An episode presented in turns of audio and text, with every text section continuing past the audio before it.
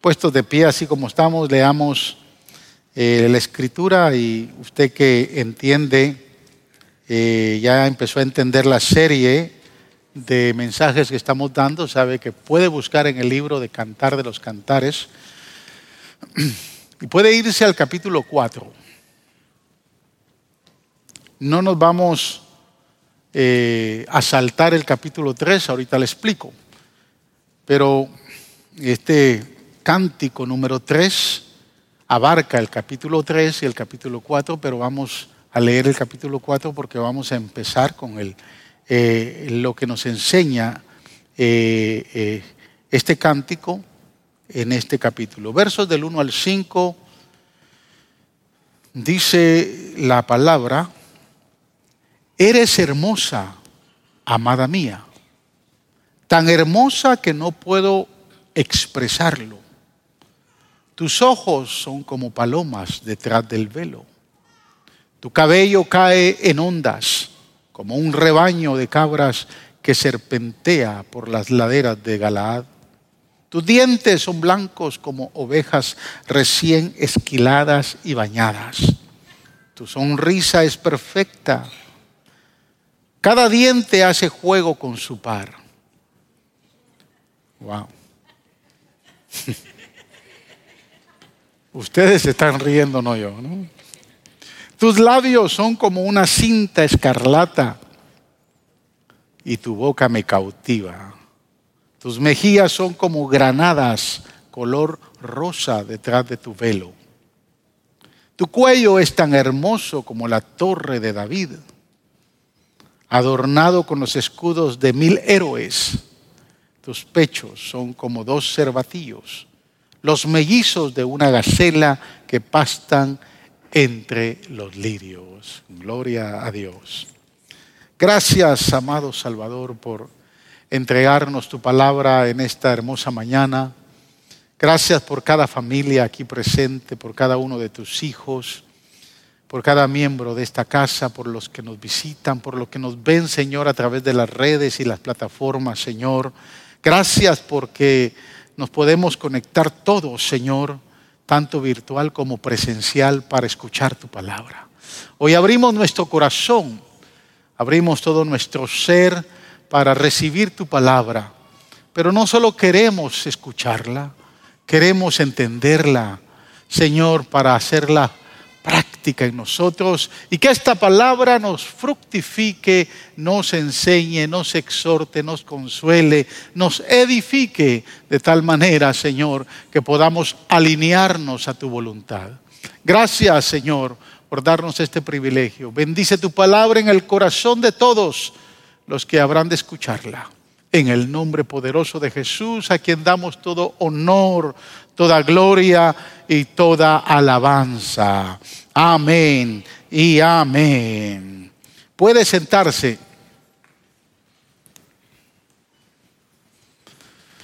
Vamos por el tercer mensaje. Eh, yo le, le dije que el, libro de Cantar de los Cantares tiene ocho capítulos, seis cánticos, y que definitivamente eh, podríamos elaborar eh, una gran cantidad de sermones, eh, y no solamente seis, por cada cántico. Spurgeon dedicó aproximadamente más de dos años de su vida predicando acerca del cantar de los cantares y formuló aproximadamente más de 300 sermones. definitivamente es un libro muy profundo, con mucha tipología, con mucha bendición. Eh, yo estoy extrayendo eh, lo que yo considero que pudiera representar eh, la relación de Cristo con la iglesia en el enfoque de adoración y de alabanza. Y esto tiene que ver con los elogios que mutuamente se da el rey Salomón y la Sulamita. Por eso es que cuando vimos los dos primeros cánticos, eh, notamos que fueron declaraciones de amor, declaraciones poéticas de dos enamorados que eh, se halagan mutuamente con palabras de un amor genuino, sincero, y que los conlleva eh, a conocerse y después ir, obviamente, a contraer nupcias. Entonces este tercer cántico describe ese desfile del cortejo nupcial que se, que se da momentos antes de la boda. Entonces vimos los primeros dos cánticos que tienen que ver con eh, ese cortejeo, ese estarse piropeando mutuamente, ¿no? Ese tiempo donde hay un corazón, un, amor de florecitas que salta en el corazón, ¿no? ¿Cuántos lo vivieron? Wow, nadie vivió ese amor. Algunos ya ni se recuerdan. Pero es esa, temporada de enamoramiento, ¿no?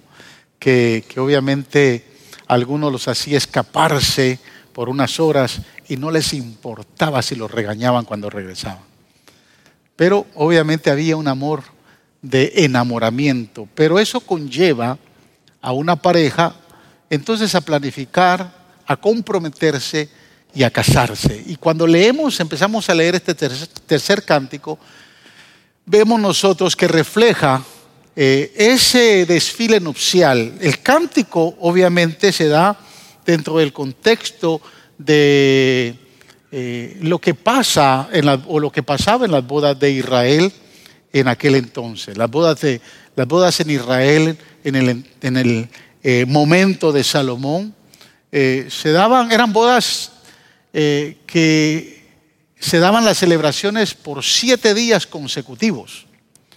Empezaba la celebración el día después del Sabbat y obviamente después, al final del, séptimo día, el novio eh, se vestía como un rey, aunque no fuera rey, lucía una corona, eh, aunque no fuera rey, y los novios que tenían algún poder adquisitivo mayor, porque tenían eh, recursos, se elaboraban una corona de oro o de plata, y aquellos novios que realmente venían de, un contexto pobre, con, muy, con, pocos recursos, lo que hacían era que se elaboraban una, una eh, corona de flores. Lo cierto es que salía el novio eh, de su casa montado en un carruaje y salía a buscar a la novia al lugar donde ella estaba y la llevaba a la casa del Padre.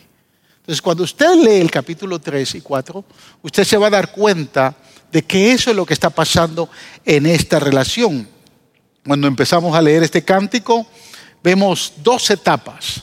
La primera etapa se da en la representación de Salomón cuando viene a tomar a su amada, a su sulamita, y lo vemos subir del desierto. Eso es lo que empieza declarando el versículo 7 del capítulo 3. Y la segunda etapa se describe cuando Salomón observa a su novia, la halaga, la exalta, porque empieza a ver algunas características, algunas cualidades que él admira, pero son cualidades que de momento al admirarlas él se siente honrado, él se siente admirado. Le voy a dar un ejemplo para que usted entienda. Cuando usted, por ejemplo, le habla a alguien de sus hijos, usted no va a decir cosas feas de ellos. Mire, pueden ser los muchachos más desordenados. ¿Cuántos dicen amén? ya vio, le estoy diciendo que usted no va a hablar mal de ellos. Pero en su casa es otra realidad. Pueden ser los muchachos más desordenados, tener el cuarto sucio. Pueden ser aquellos que no lavan trastes, aquellos que se levantan de la, mesa y no dicen ni gracias, ni siquiera tiran la basura. Y a veces cuando usted los regaña, eh, de momento se levantan y le dicen una grosería. Pero cuando se trata de que usted va a hablar con, con doña Tonita, la vecina, usted dice, ah, no, mi hijo, como ese no hay dos. Y entonces usted empieza a decir lo bonito de él o lo bonito de ella. ¿Por qué? Porque usted quiere no solo hablar bien de ella o de ella, sino usted quiere también sentirse halagado por quienes son. ¿Le ha pasado? O sea, usted nunca va a hablar mal de sus hijos. De su esposa y de su esposo no sé, pero ese es otro cantar, no es este. Lo cierto es que cuando Salomón ve a la Jeva, a la muchacha, a la novia, vestida, ya lista para la boda, se queda impresionado, se le van los ojos, se queda, hermanos, impactado y dice, wow, qué jeva. Y entonces él empieza a declarar ciertas características o cualidades que son muy visibles en ella, pero que le sirven a él para sentirse honrado, para sentirse halagado. Y por qué no decirlo, para sentirse glorificado. Por eso es que el mensaje de hoy son, yo le llamé características que exaltan al rey. Características que exaltan al rey. Ese es el tema del mensaje. Hay siete características corporales de las cuales la sulamita eh, se esmera por embellecer para que el rey la pueda halagar, la pueda honrar, la pueda eh, hasta cierto punto eh, adorar y entonces él pueda sentirse alabado y adorado. Amén. Como cuando usted va a hablar de su esposa, también usted va a hablar bien, ¿verdad? Independientemente que ya esté gordita, que ya esté, tenga sus años, etcétera. Usted sabe que si está desde joven con usted, pues no era, tal vez dejó de ser la Barbie, pero usted sigue, usted sigue teniendo esa imagen acá, ¿verdad? Y de momento le pasa a usted, hermana. Ya no es el Kent. Ya está gordo, feo y arrugado, pero usted lo sigue viendo como el, el muchachón que usted conoció, guapo y hermoso, ¿no?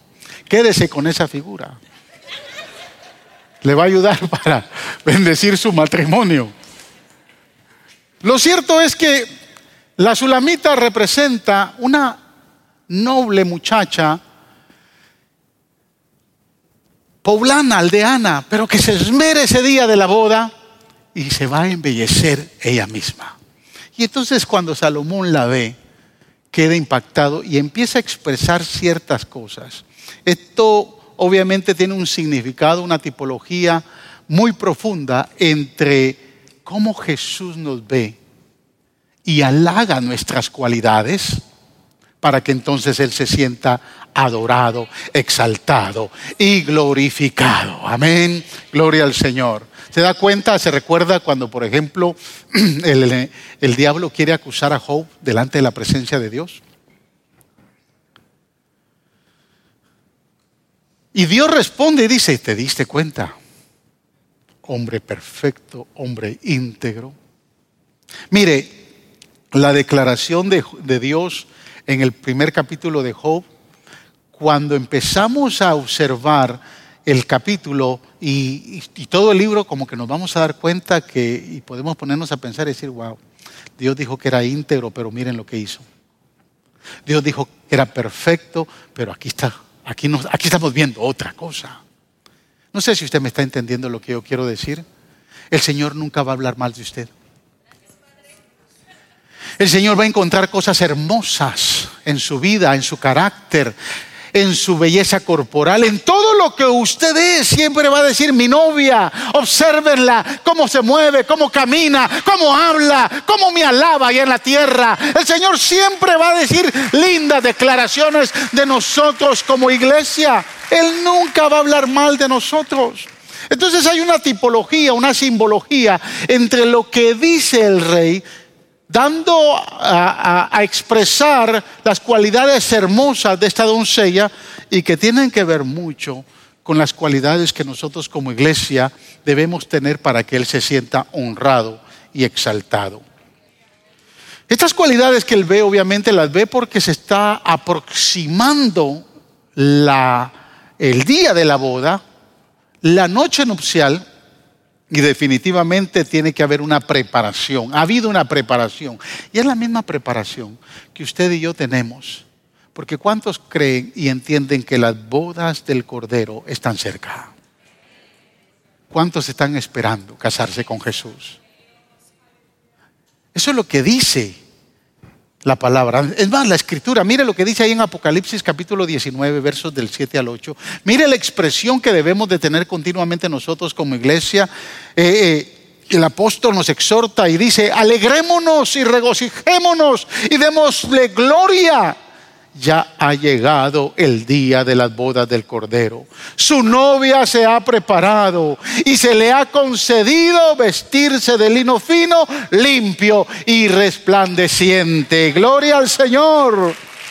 Hay cosas aquí hermosas. Las bodas del Cordero se acercan. El rey está preparado. La iglesia se está preparando y se le ha concedido vestirse de algo que nunca antes se ha vestido. Entonces, esta tipología de que nosotros estamos a punto de casarnos con el Señor, eh, se da perfectamente dentro de lo que se está hablando ahí en Cantar de los Cantares, capítulo 3 y 4. Observe de qué manera nuestro novio desea que nos preparemos para el día de la boda verso 1, capítulo 4.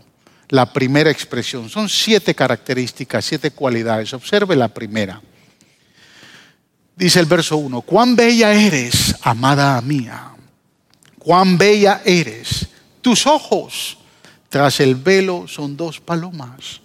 Tus cabellos son como los rebaños de cabras que retosan en los montes de Galaad. Primero habla de sus ojos, llamándolos como dos palomas al verlos moverse detrás del velo que está protegiendo el rostro de la amada. Mire, las palomas, lo dije la semana pasada, eran conocidas en el mundo antiguo por su nobleza, por su tranquilidad, por su, por su carácter de paz y de seguridad que ofrecen. Y la Biblia, de alguna manera, nos ha enseñado que los ojos que nosotros tenemos son las ventanas del alma. Por eso es que cuando allá en el Sermón del Monte Jesús exhorta eh, a la iglesia a ver bien, a ver correctamente, eh, y, señala especialmente eh, en el tema del matrimonio, señala el adulterar ese, esa relación, dice, se os ha dicho, que adulterar la relación, escuche bien, adulterar la relación, ir al acto de adulterio es pecado. Pero yo os digo, dice el Señor, que tan solo vean a una mujer y la codicia, ya han adulterado. Eso nos refleja que los ojos son, hermanos, son la ventana del alma. Por los ojos el alma ve.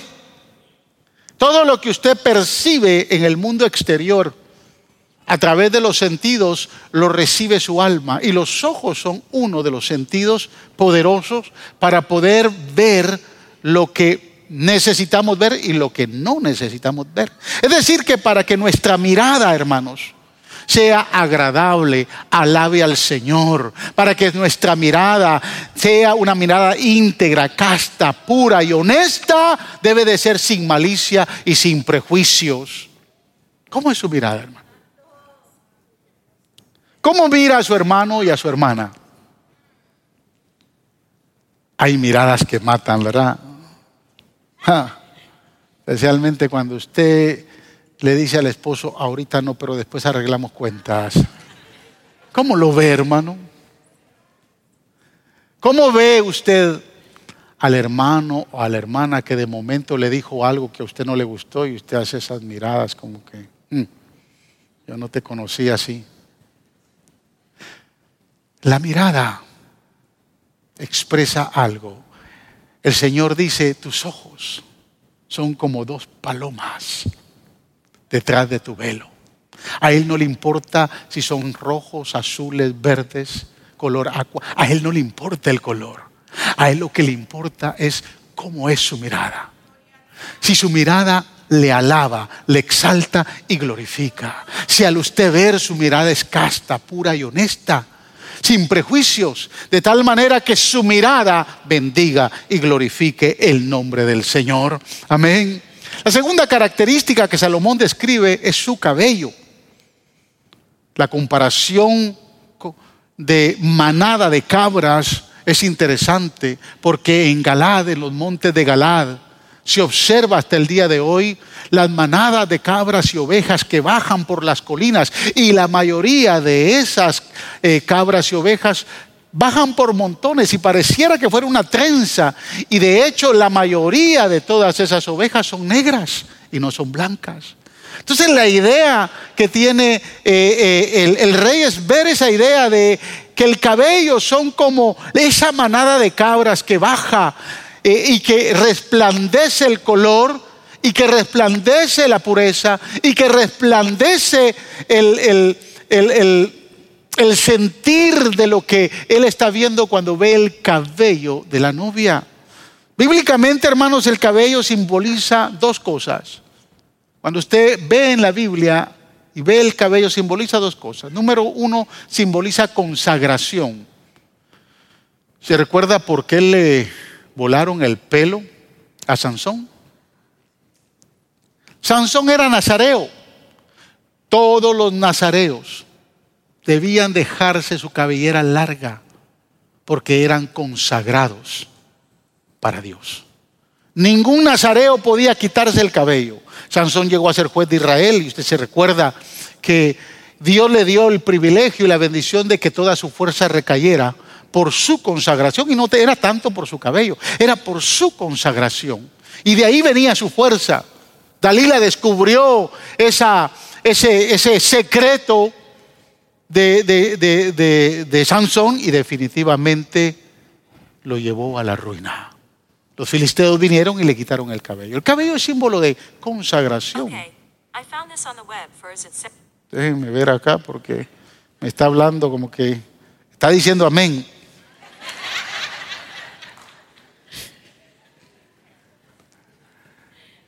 Pero la otra, eh, el otro concepto o tipología del cabello en la Biblia, eh, aparte de consagración, es sometimiento. Cuando usted va a Primera de Corintios capítulo 11, no sé si lo ha leído, fíjese que es bien interesante ese pasaje bíblico. Escúcheme bien.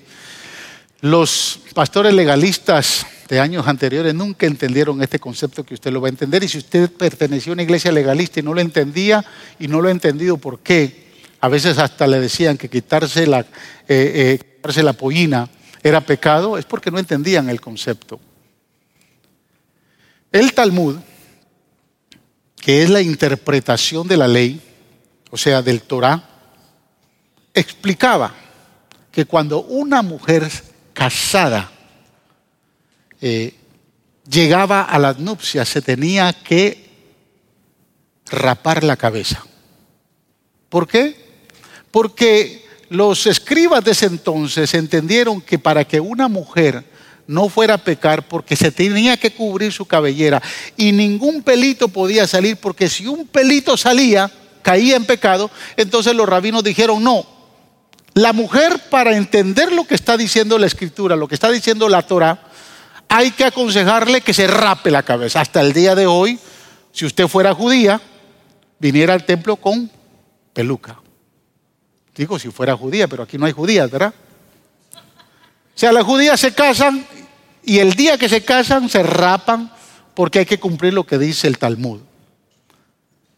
Eh, eh, el apóstol Pablo trae claro este concepto y le explica a la mujer, ahí en Primera de Corintios capítulo 11, usted lo va a leer ahí en su casa, y se va a dar cuenta que el, el apóstol dice que para eso, que para que la mujer honre a su esposo,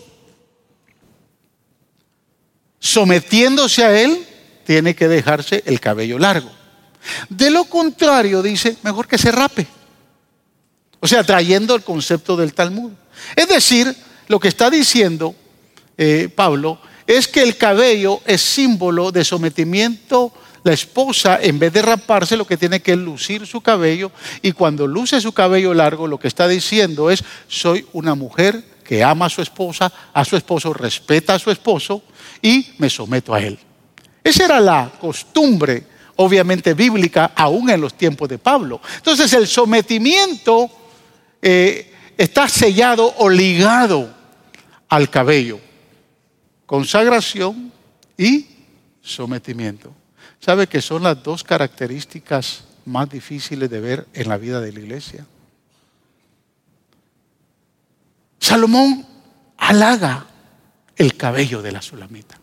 Es decir, nos podría decir a nosotros, cuando veo tu sometimiento, cuando veo tu consagración, me siento alabado y me siento glorificado.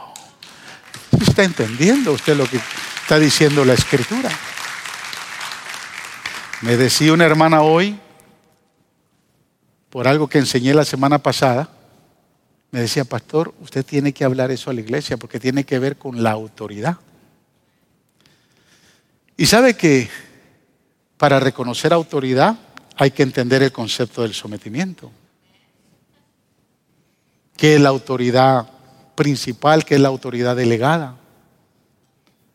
Y a la verdad es que hay mucho que enseñarle a la iglesia acerca del concepto de la autoridad, porque a la iglesia le cuesta someterse, número uno, al Señor y luego a las autoridades delegadas. Pero cada vez que usted se, usted usted se somete a su esposo, a su autoridad, la iglesia se somete a la autoridad delegada del Señor y a la autoridad principal que es Él a través de su palabra, entonces el Señor se siente alabado glorificado, exaltado, porque es una característica que Él va a exaltar.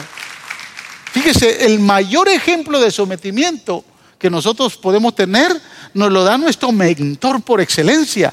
Ese, ese, ese acto de consagración y de sometimiento que nuestro Señor Jesús hizo obviamente nos invita a que nosotros sigamos la misma actitud de Él. Filipenses capítulo 3, versos del 5 al 8 dice, la actitud de ustedes debe de ser como la de Cristo Jesús.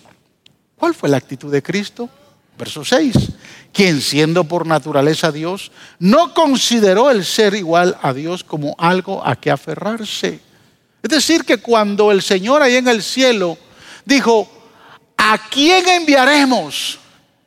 ¿Y quién irá por nosotros? Jesús dijo, envíame a mí. Ningún ángel.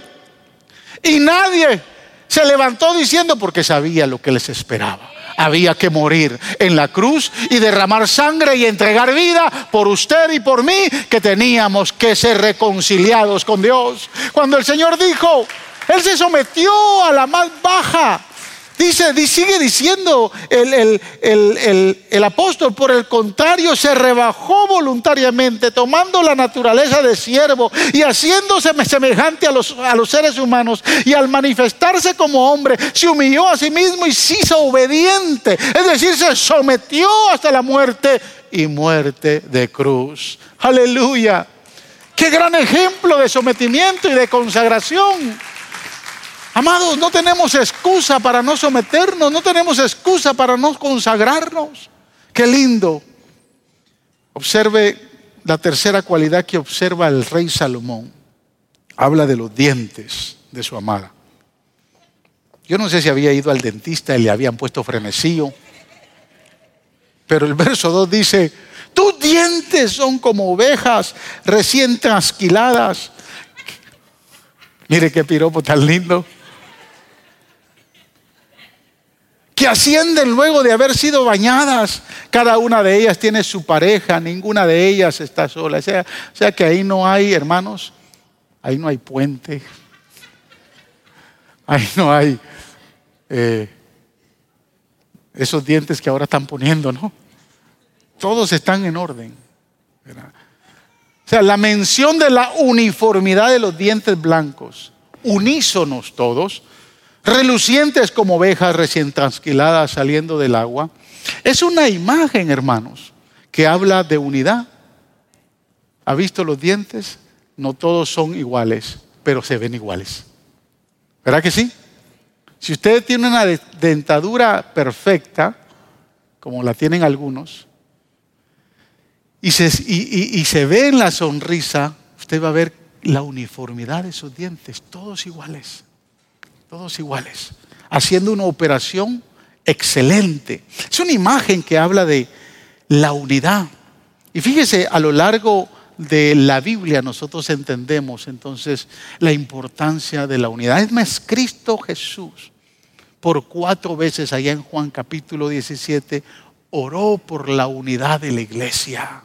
Oró por usted y por mí. ¿Sabe cuál fue la oración? Cuatro veces, bañado en lágrimas, le dijo el Padre, Padre, que sean uno como tú y yo somos uno.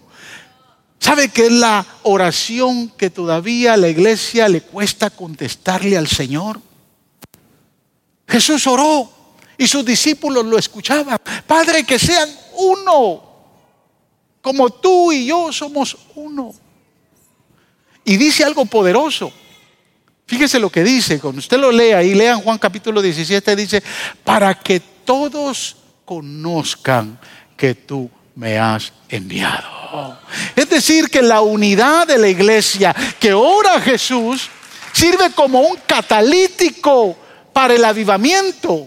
No es tanto lo que oremos, no es tanto lo que nos ayunemos, no es tanto lo que nosotros hagamos por aquí o, o, por allá. La iglesia simplemente crece. ¿Por qué? Porque es una iglesia unida. Es el catalítico del crecimiento de la iglesia. La unidad es el poder del crecimiento de la iglesia. ¿Sabe por qué Faro de Luz ha venido creciendo? No porque tenemos una estrategia, hermanos, de, de crecimiento. No es porque tengamos nosotros, hemos hecho magia. No, simplemente porque hemos orado fuertemente por la unidad de la iglesia. Hemos exhortado a los líderes, hemos exhortado a las familias, a los matrimonios, manténganse unidos. Líderes, manténganse unidos. ¿Sabe cuánto no hemos orado por la unidad de la iglesia? Porque es la unidad que trae el crecimiento. Es más, el apóstol Pablo declara ahí en Efesios capítulo 3, capítulo 4 dice, esfuércense por mantener la unidad del Espíritu. Amados hermanos, la unidad no es nuestra, es del Espíritu. Y usted y yo necesitamos esforzarnos por mantener. Por eso es que cuando yo veo, por ejemplo, a un líder queriéndose por ahí rajar, o a algún miembro de un ministerio queriéndose rajar, o hablando de uno del otro, le digo, manténganse en unidad. ¿Sabe? Cuando Salomón ve a la Sulamita y le ve sus, sus dientes blancos, se siente halagado. Cuando Cristo ve a su iglesia trabajando en unidad, se siente halagado, se siente exaltado y se siente bendecido. Pero también, ¿sabe qué también significa bíblicamente los dientes? Hablan de nuestra manera de apropiarnos y asimilar y entender la escritura. Porque usted con los dientes,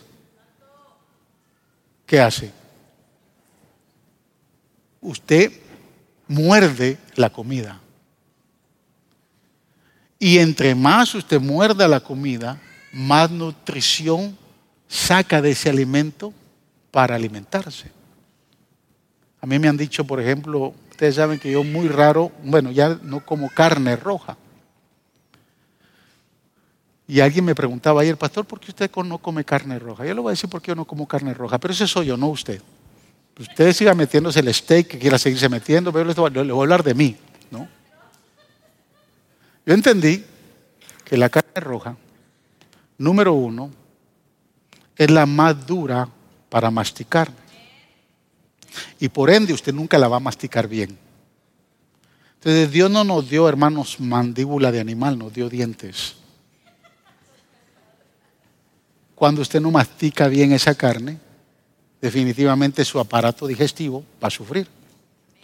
Y esa carne que en segundos, cuando llega al aparato digestivo, se pudre, al intestino le cuesta procesarlo.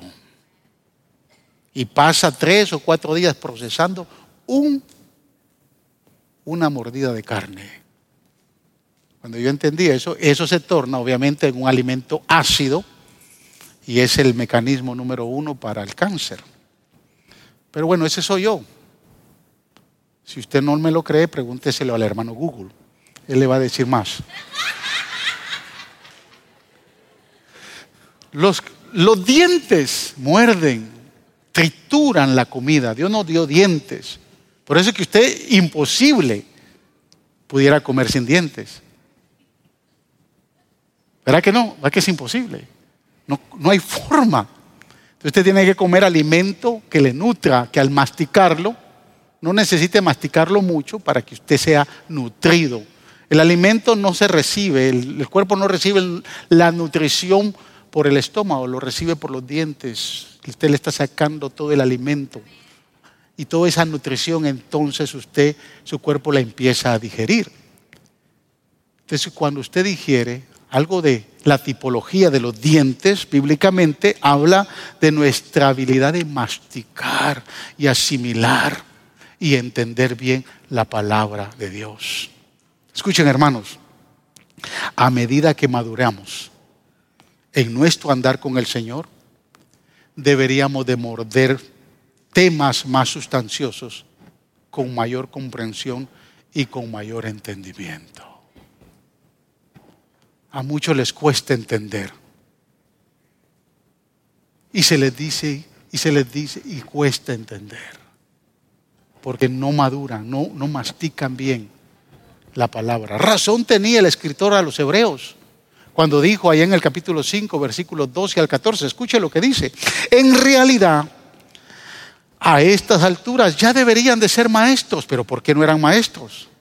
Sin embargo, necesitan que alguien vuelva a enseñarle las verdades más elementales de la palabra de Dios. O sea, se les está diciendo siempre lo mismo. Dicho de otro modo, necesitan leche en vez de alimento sólido. Porque no tienen buenos dientes para digerir. Y lo único que tienen es la capacidad de beber. Y por eso es que el, el escritor dice, Dicho de otro modo, necesitan leche en vez de alimento sólido. Pero mire, verso 13, el que solo se alimenta de leche es inexperto en el mensaje de la justicia. Es como un niño de pecho. Por eso es que hay muchos niños en la iglesia. Cualquier cosita que se les diga se ponen bravos. No han, no han madurado para digerir bien el consejo. Aquí no pasa en faro de luz, pero pasa en otras iglesias. Pero mire el verso 14. En cambio, el alimento sólido es para los... ¿Cuántos adultos hay acá? Por eso hoy vine decidido a predicar tres horas. Para que usted digiera bien el alimento. Y no importa lo que diga, usted no se va a enojar siempre y cuando sea palabra. ¿Por qué, escúchenme hermanos, algunos se enojan cuando se habla de diezmos? Porque no diezman, son niños todavía, no han procesado bien la enseñanza del diezmo. ¿Por qué algunos se enojan cuando uno habla de un pecado específico? Porque lo están viviendo. No han digerido bien la palabra. No, no quieren alimento sólido. Quieren seguir bebiendo leche, pero el, apóstol dice, en cambio el alimento sólido es para los adultos, para los que tienen la capacidad de distinguir entre lo bueno y lo malo, pues han ejercitado su facultad de percepción espiritual. ¡Wow! Es decir, han ejercitado su entendimiento espiritual. Y cuando la sulamita le enseña los dientes al rey, él dice, wow, qué dientes. Enséñele los dientes al Señor. Enséñele su capacidad de discernir y entender la palabra de Dios porque usted la sabe dirigir, sabe crecer y sabe madurar. Y Dios se halaga al ver una iglesia madura en la palabra que ha crecido y no una iglesia emocionalista. Mire, de mí usted no va a esperar. Yo voy pastoreando con mi esposa, llevamos 33 años pastoreando. Y usted no me va, no me va, no nos va a escuchar a nosotros ni a manejar conceptos carismáticos. Nunca vamos a usar conceptos de manipulación. Que de momento voy a su casa, hermana, tuve un sueño ayer, soñé con usted. Y soñé que su matrimonio estaba así, así, así. Así que usted necesita hacer esto, esto y esto. A mi esposa y a mí usted no nos va a escuchar de esa manera. Hay gente que anda por ahí hablándole a todo mundo. Siento del Espíritu decirte esto. Sea honesto, sea concreto. Si usted se acerca a mí, yo le voy a decir, mire, la palabra de Dios dice esto, esto y esto. Y si usted está pecando, eso es lo que dice la palabra. Porque usted tiene que dirigir palabra. Y es la palabra la que lo va a sostener, la que lo va a alimentar, lo que lo va a hacer maduro. De lo contrario va a andar divagando de sueño en sueño y de profecía en profecía. Cuarta característica, mire lo que observa Salomón de su amada. Dice el verso 3, tus labios son cual cinta escarlata, tus palabras me tienen hechizado. Wow. Yo cuando veo a una hermana que siempre anda del, hombro o del brazo de su amado, o digo, la tiene manipulada o la tiene hechizada.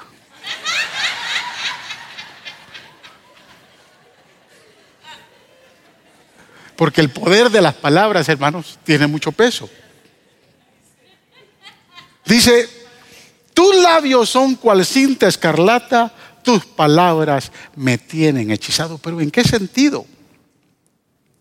Aquí está hablando, mire, cuando habla de labios y de boca, habla de las expresiones, de nuestra manera de hablar, de nuestra manera de expresar, del vocabulario que nosotros hablamos del vocabulario que nosotros usamos.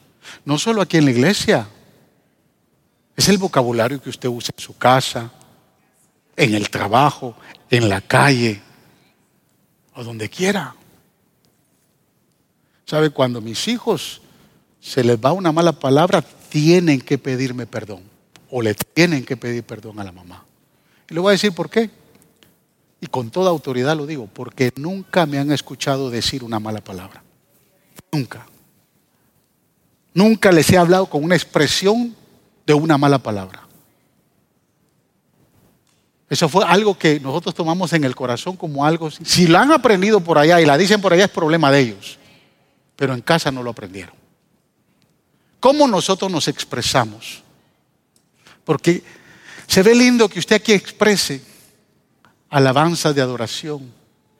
Lea Cristo cuánto yo te amo. Y cuando vaya al carro empiece a maltratar a la mujer, hermano. Empiece a decirle esto y empiece a decirle lo otro. Entonces como que su alabanza no tiene sentido. Entonces cuando habla de labios y boca, habla de las expresiones que salen del corazón y no tanto de la boca, porque de la abundancia del corazón habla la boca. Pero hay solución para todo esto, porque el mismo profeta Isaías dijo, ahí en el capítulo 6, verso 5, dijo, ay de mí, que soy un hombre de labios inmundos.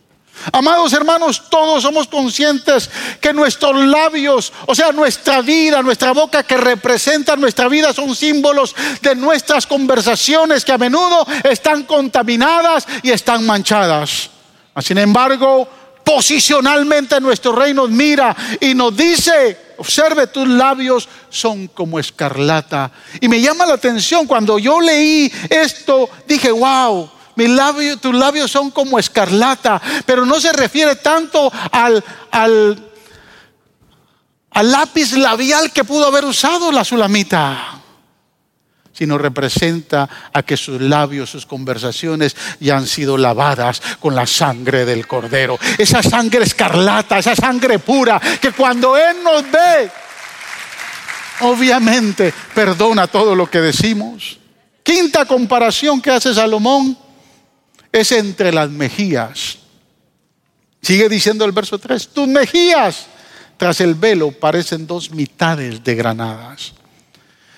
Mire, el velo que cubre el rostro de, o que cubría el rostro de toda mujer por encima de las mejillas, simboliza obviamente la pureza de una joven virgen que no se ha entregado a ningún varón antes de casarse. Y esto era muy respetado y valorado en el antiguo Oriente. Definitivamente, hoy por hoy, es, es, difícil ver esto. Es difícil que una joven como doncella vaya vestida de blanco al altar y haya llegado pura. Lamentablemente nuestras jóvenes o los padres no le han enseñado el valor de la virginidad a las mujeres, a las hijas. Y aquí hay muchos padres que tienen niñas que todavía están pequeñas. Miren, no deje que ningún hijo del diablo le robe la virginidad a su hija.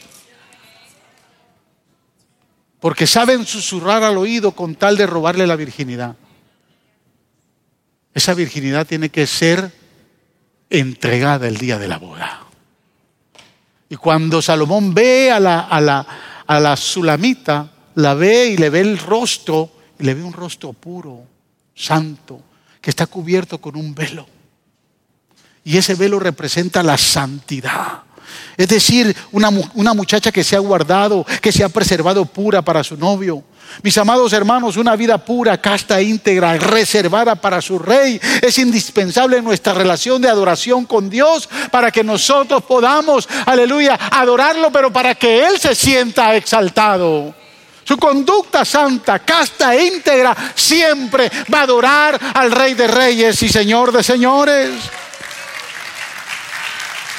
Gloria al Señor.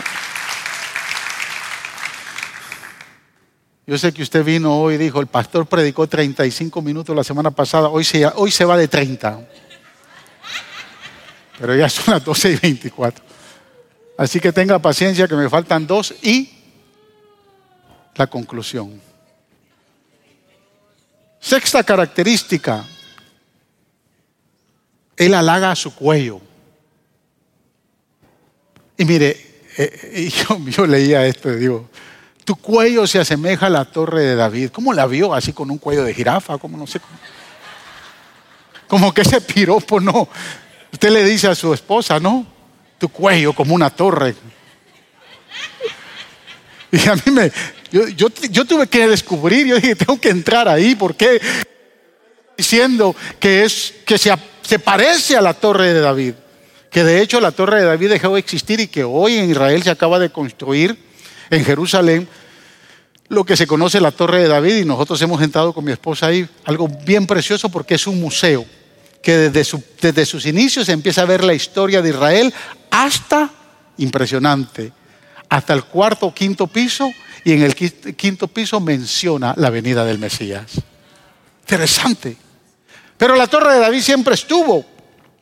Y dice, tu cuello se asemeja a la torre de David, construida con piedras labradas. De ella penden mil escudos, escudos de guerreros todos ellos. Mire, el cuello es símbolo de serenidad, de paz, de tranquilidad, de firmeza. ¿Pero por qué? Es que en los días de Salomón, la torre de David construida sobre el monte de Sión, lo que hoy está, eh, donde hoy está físicamente la torre de David, se podía mirar a, a, mía de distancia, porque era el único edificio alto que había. Y es interesante, los escudos que colgaban ahí sobre la torre significaba paz. ¿Sabe por qué? Porque ahí estaban los escudos de los más valientes el día que no se miraban los escudos sobre la torre, es porque había guerra y los valientes estaban batallando en el campo de batalla. Entonces, cuando la torre se miraba llena de escudos de los valientes, era símbolo de paz. Hay paz, no hay guerra. Pero cuando la torre se miraba pelona, porque los escudos no están ahí, era porque estaban en las manos de los valientes. Ponga su escudo en la torre y quíteselo de la mano. Y deje de estar peleando con el marido, deje de estar peleando con la esposa, deje de estar peleando con el hermano, con el jefe. Ponga el escudo en la pared y empiece a vivir en paz. Porque Cristo dijo, mi paso dejo y mi paso os doy. No como, no como el mundo la da, sino como yo se las doy para que vivan en paz. Porque una iglesia que vive en paz, una familia que vive en paz, un matrimonio que vive en paz, alaba y glorifica al Dios Todopoderoso. Séptima y última característica que alaba Salomón son los pechos de la novia. Verso 5 dice, tus pechos parecen dos cervatillos, dos crías mellizas de gacela que pastan entre azucenas. Interesante, hermanos. Porque los pechos o senos maternos son símbolo de nutrición. ¿Sabía usted, amada hermana, y a las que están como Raquel que acaba de tener a su bebé y las que están por tener más? ¿Sabía usted que su leche materna es la que mejor puede alimentar? Usted lo sabe, ¿verdad? entonces deje de estar usando fórmula. Si lo sabe, use lo correcto. Denle a ese niño o a esa niña el mejor alimento. No hay mejor fórmula que la nutrición que recibe de la madre. No hay mejor fórmula. Es esa, esa nutrición. Los pechos significan nutrición. Fíjese que el Señor mismo utilizó esa, ese ejemplo, esa expresión de los pechos como nutrición allá en Isaías 66, 11.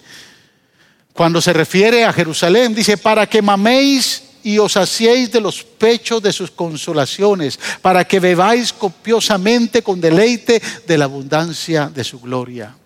Y nos exhorta a nosotros los cristianos a desear como recién nacidos la leche espiritual para que nos nutra.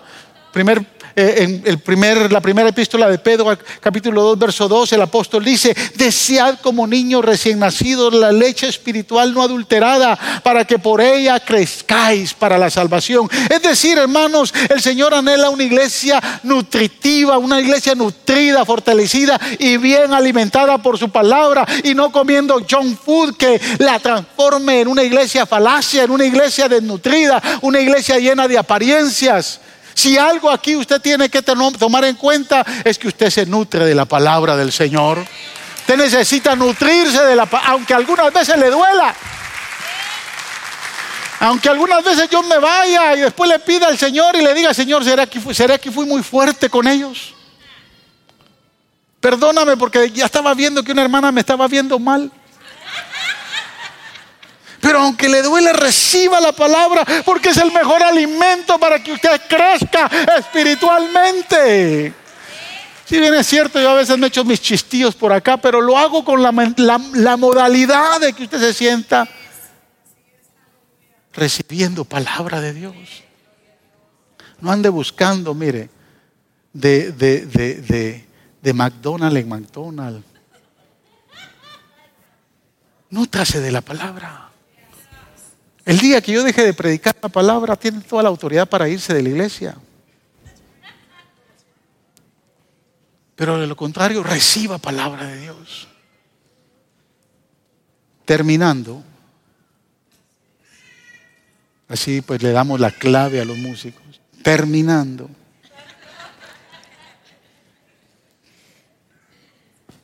La primera parte eh, en lo que acabamos de ver es la, segunda parte del cántico. Pero la primera parte es emocionante. Porque aquí vimos siete características, cualidades que se resaltan en la sulamita, que son cualidades que Dios quiere ver en nosotros para que Él se sienta honrado, exaltado y glorificado. Pero esa primera parte del cántico que eh, eh, empieza en el verso 6 del capítulo 3, es una es una representación cuando Salomón viene a tomar a la novia y la lleva a la casa del Padre. Observe el verso 6 y 7. ¿Qué es esto que sube por el desierto, semejante a una columna de humo, entre aroma de mirra e incienso, entre exóticos perfumes? Miren, es el carruaje de Salomón. Viene escoltado por 60 guerreros, escogidos entre los más valientes de Israel. Mira hermanos, el cántico empieza diciendo, ¿quién es este que sube del desierto? Desde el tiempo del éxodo, el desierto se convirtió en el símbolo de la transición de la esclavitud a la libertad, de la humillación a la gloria, del pecado a la santidad. Y el profeta, el, el, el cantor de, cantores en Israel dice, ¿quién es este que viene del desierto? Viene del desierto porque nos ha sacado de la humillación del desierto, nos ha sacado de las tristezas más amargas que pudimos haber bebido y ahora entonces nos ha colocado en un lugar de honra, en un lugar de bendición, en un lugar para que podamos ser refrescados por su presencia. El poeta al describir, al describir esta procesión real, Primero le da atención especial a la escolta de Salomón y después a la litera donde él viene sentado. La escolta dice que viene con 60 guerreros que lo acompañan. Pudieron haber sido una élite de la Guardia Real, porque de acuerdo al primer libro de Samuel, capítulo 27, nos enseña que David tenía 600 soldados en su guardia real. Y aquí viene el rey Salomón con 60, que tal vez es la décima parte. Este grupo selecto estaba integrado por guerreros con experiencia. Era la crema innata de la guardia real.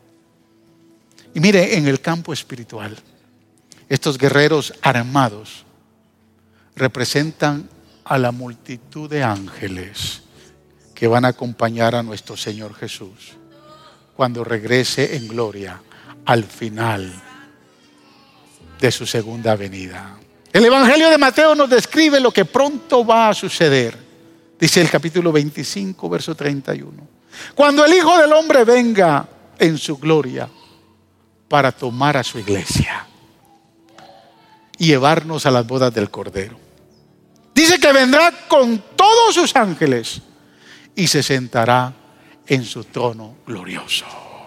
Aleluya. Ciertamente Jesús describe su regreso glorioso como el de un novio que viene a llevar a su novia a la casa del Padre. Por eso es que él declaró en Juan capítulo 14, verso 3, y dijo, si me voy y os preparar el lugar, vendré otra vez y os tomaré a mí mismo para que donde yo esté, vosotros también estéis. Quiero decirle que Jesús viene como novio. La iglesia debe de estar preparada con todas esas cualidades y características porque su novio viene y nos va a levantar, porque Él viene para llevarnos a la casa del Padre. Amada iglesia, el retorno de nuestro Rey Salvador es eminente, está cerca, pronto se acercará y se sentará en el trono de David, su padre, para gobernar a todas las naciones de la tierra y todos los habitantes.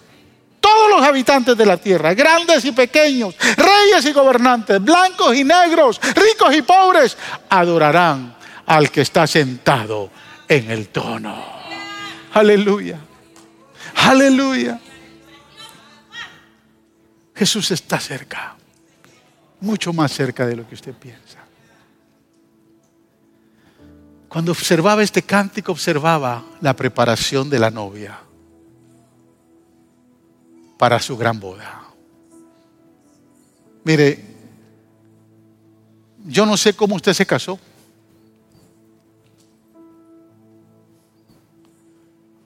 Yo conocí a mi esposa el 12 de diciembre de 1984 el 25 de enero del 85 me le declaré y me aceptó como novio. El 9 de septiembre del 85 nos comprometimos y le di su anillo de compromiso que todavía lo tiene en la mano. Del 9 de septiembre al 17 de mayo,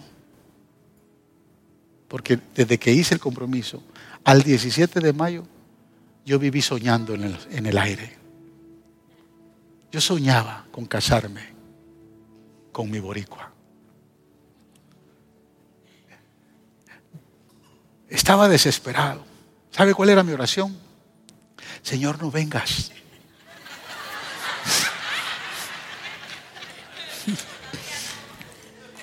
Quiero casar.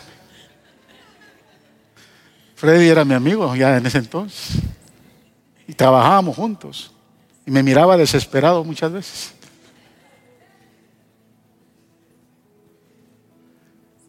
Quería ver a mi novia llegar al altar. Quería ver. Y cuando me recuerdo de eso, me recuerdo del amor que nos tenemos mutuamente. Si algo yo anhelé, fue ese día. Y el día llegó. Si algo está anhelando Jesús, es casarnos con nosotros, casarse con nosotros. Él está anhelando. Él está, está anhelando ver una novia vestido de blanco. A ella se le ha concedido que se vista de lino fino. Esa es la vestidura que usted y yo, si el Señor viene hoy, en las próximas horas o en la noche o mañana o pasado. Esa es la vestidura. Va a ser en un abrir y cerrar de ojos al sonar de la trompeta. los muertos en Cristo van a resucitar primero y luego los que hayamos quedado, dice la Escritura, seremos levantados y recibiremos al Señor. Y en ese momento de ser levantados vamos a ser vestidos con vestidura de lino fino. Aleluya, para vivir con nuestro eterno Salvador por siempre y para siempre. Póngase de pie. Aleluya.